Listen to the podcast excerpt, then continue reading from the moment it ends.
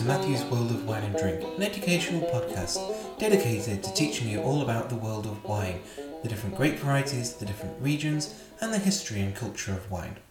In this episode, we look at South Africa, a country which merges both the old and the new, a very modern new winemaking country, but one whose history goes back centuries. And it's had a very turbulent up and down history, the country itself as well as the wine industry. South Africa was first settled by the Dutch which is why Dutch or Afrikaans is still one of the major languages of the country. And vines were first planted in the 1650s, nearly 400 years ago. And South Africa's wine industry flourished uh, quite happily. And one of the first great wines of the so called New World, not from Europe, was Constantia. And this came from just south of Cape Town and was a sweet wine mainly made from Muscat de Frontignan. And this was considered one of the great wines of the world, rich and luscious and sweet, and drunk in the courts of Europe and considered the equal of Tokai. So a very high standing indeed, and this was in the 1700s going into the early 1800s. And so famous was this wine that it's mentioned by Jane Austen, one of the few drinks that she actually mentions by name, and also by Charles Dickens. And it's seen as uh, having medicinal effects as well, because it's something that was sweet and rich, and that would just uh, treat some ailments, as well as being a high quality sweet wine in its own right.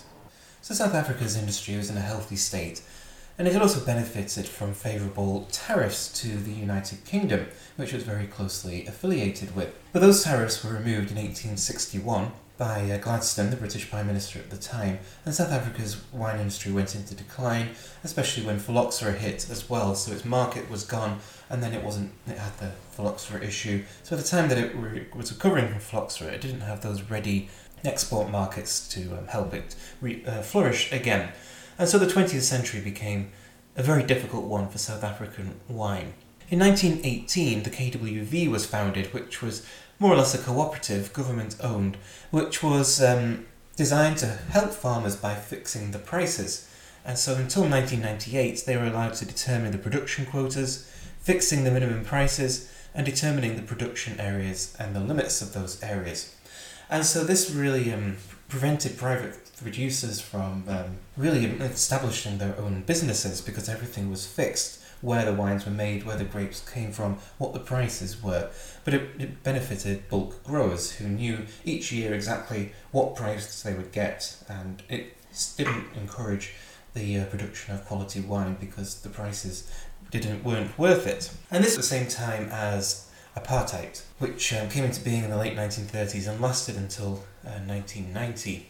And apartheid was um, economically very damaging to South Africa because of outside sanctions preventing the products, South African products from being exported, also um, favouring white farmers who simply had their, their prices fixed and no encouragement to um, diversify or to be entrepreneurs, and also, of course, prevented the large black majority population from having their own businesses and uh, driving the economy on.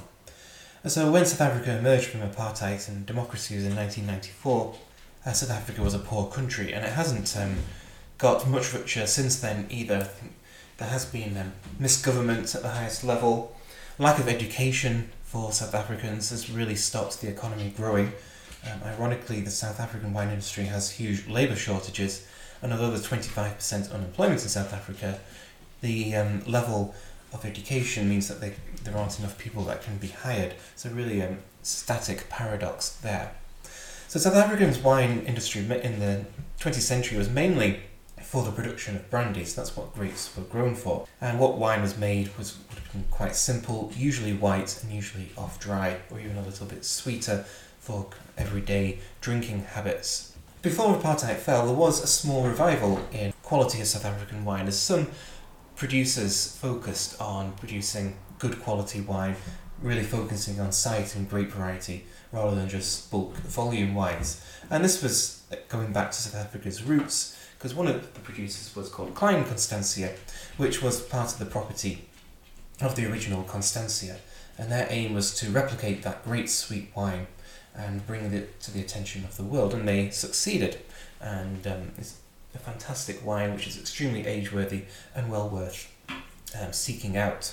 But once apartheid fell and democracy came in, Those, that small revival became much more central to South Africa's wine industry and there was much more focus on quality. However, the South African wine industry as it burst onto the world was mainly about inexpensive wine, which was aided because South Africa is a poor country, so everything is quite cheap anyway. So very good value wines, and that's what South Africa has become associated with. And now what South Africa has to do is move away from that image of inexpensive wine and show that it actually produces extremely good quality wine as well. And that's part of the challenge that South Africa faces. There's some fantastic wine being made in South Africa, but domestic consumers are unwilling to pay um, much to drink wine. Anecdotal evidence suggests that the highest people will pay in South Africa is about 100 Rand, which is only $7. Uh, so that's a very low ceiling, which people are reluctant to uh, push beyond. This also means that it's difficult for South African producers to invest in expensive equipment because they're not getting enough money for their own wine. And then internationally, there is that challenge of persuading people to spend more on South African wine, that it's not just inexpensive everyday drinking wine, and that it, you could, should spend as much as you do on other countries. So there's lots of challenges for the South African wine industry to face, but there are certainly enough producers willing to rise to that challenge and promote high quality South African wine around the world. And there have been a lot of changes in recent years. Most areas were planted to white grapes because of the um, drinking habits of South Africans and also because it's for brandy. Uh, but now a lot more black grapes are planted, which makes sense because South Africa has a warm climate. At the same time, producers have looked towards cooler sites to make a greater range of wines that's not just full bodied red wines. So, looking towards the southern tips of South Africa, which have cooling breezes from the Atlantic Ocean and also coming up from the Antarctic. We'll look a bit at that in a bit more detail when we look at the South African wine regions. And also, of course, focusing on the correct variety grown in the correct place, environment, and uh, climate. And also um, making sure that yields are reduced. South Africa, getting high yields is not very difficult, so really looking for more difficult soils, difficult terrain, to get those yields down, and also great varieties which don't aren't necessarily high yielding. And then in general, just a focus on making quality wine in the winery. Maybe some very simple changes that we, we might take for granted in more developed countries, but very important changes nonetheless, which are driving South African wine upwards in terms of quality. So let's just look at two important grape varieties in South Africa. So Chenin Blanc has always been extremely important, planted all around the country. And in fact, there's more Chenin Blanc planted in South Africa than there is in the rest of the world put together. And this was a grape variety that was used for brandy, or was used for the off-dry, medium-dry white wine for domestic consumption. And Chenin Blanc is a grape which is really versatile and adapts to different climates, which is why it works in South Africa. It keeps the acidity, freshness, without necessarily getting that much complexity because it's quite warm. Irony of uh, using the Chenin Blanc for just simply for brandy production and for inexpensive wine and not really taking care of the vines and not replanting is that now South Africa has quite a number of old vine Chenin Blanc vineyards. And these are dry farmed, no irrigation, deep root system, well established vines, which now are producing really high quality white wine, again in the right hands. And that's because the ripening is much slower, there's, the retention of acidity is higher, and the concentration and structure of the wines is greater. So, although 50 years ago these vines weren't producing particularly good quality wine, now they are. Neglect has favoured them. And so these wines, which are planted all around uh, the growing region of South Africa, which is concentrated in the Western Cape, where um, getting more of the ocean influence, more Mediterranean climate. But these Chenin Blanc vines are generally planted where it's quite warm, because that's where it would have been very easy to grow the grapes if you're just looking for those simple wines. And this means the wines that are being produced now from the old vines are quite different from those of the Loire Valley. The alcohol is higher, the acidity isn't as high. One winemaker described Chenin Blanc in South Africa to me as not having high acidity, but a perception of high acidity, because there's a real viscosity to the wines, which makes the wines really fresh. There's a waxiness to the wines, as you would expect, rather like Chenin Blanc in Loire Valley, but there's also stone and maybe even tropical fruit aromas, so a fruitier style. But there's a real concentration to the best old vine Chenin Blanc, and that's one way that South African producers can present South Africa as um, unique. No one else has these old vines Chenin Blanc, and also show that the quality of South African wine, even the white wine in the warm climate, is really good.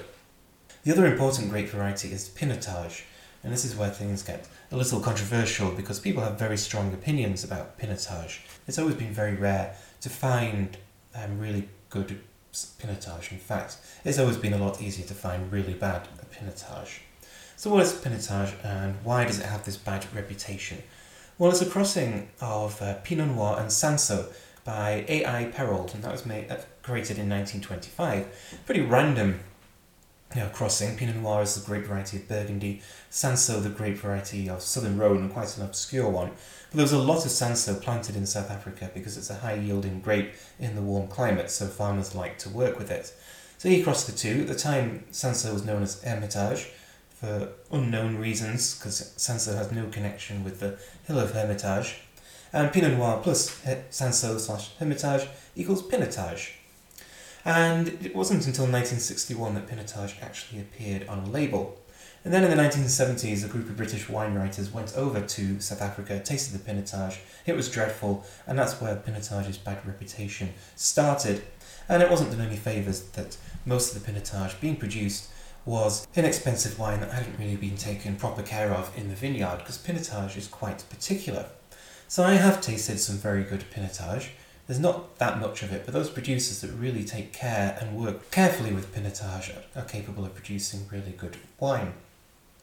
So, what are the disadvantages of Pinotage and how do producers uh, combat those disadvantages? Well, first of all, Pinotage is a high yielding grape, so you've got to control the yield. So, planting on difficult soils which are more infertile is important and trying to stress those vines. Also, before um, veraison, the, the berries do ripen unevenly, so you can have um, a mixture of size where grapes, some, some of the berries are really developing and others aren't. So canopy management can be important, just pulling the canopy back before veraison to allow some of those berries to get a bit bigger and a bit riper before veraison sets in. And then also in the winery, it's important. Pinotage is um, quite low in malic acid, so putting pinotage through malolactic fermentation, as all red wines do, can really lose acidity and the wines can become quite flabby. And so, one producer I talked to, uh, Nip which is arguably the best producer of pinotage in South Africa, he actually um, acidifies the, uh, the grape must with malic acid so that when it goes through malolactic fermentation, it uh, maintains the acidity and it's still fresh. And so there's bit of manipulation there that maybe some winemakers would be against. But the Pinotage is that style of grape where you've got to work with it and against it, as it were.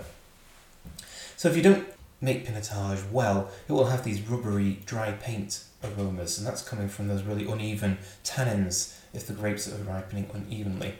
And it will have that flabbiness from the lack of acidity, and also have really chocolate coffee aromas which can be exaggerated some pinotage producers, again, this is inexpensive stuff, make um, pinotage that deliberately tastes like coffee, and it's really, really bad, and again damages the reputation of both pinotage and South African wine. Also important is how uh, the wine is aged. If you're using new oak, either French or American, judiciously so, you're giving more structure to the wines, whereas no oak or just using oak chips or whatever just makes means the wine it doesn't have the structure. So Pinotage, like any, any other grape variety, really depends on how it's handled. If it's treated badly, you get a bad wine.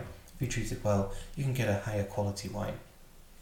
You'll probably never have the cachet of uh, other black grape varieties in South Africa, but there is some decent stuff out there. And it is South Africa's signature grape variety, for better or for worse, because no one else produces it. So that's an overview of South Africa. In the next episode, we'll look at the different regions of South Africa. So thank you for listening. This is Matthew, and this has been Matthew's World of Wine and Drink.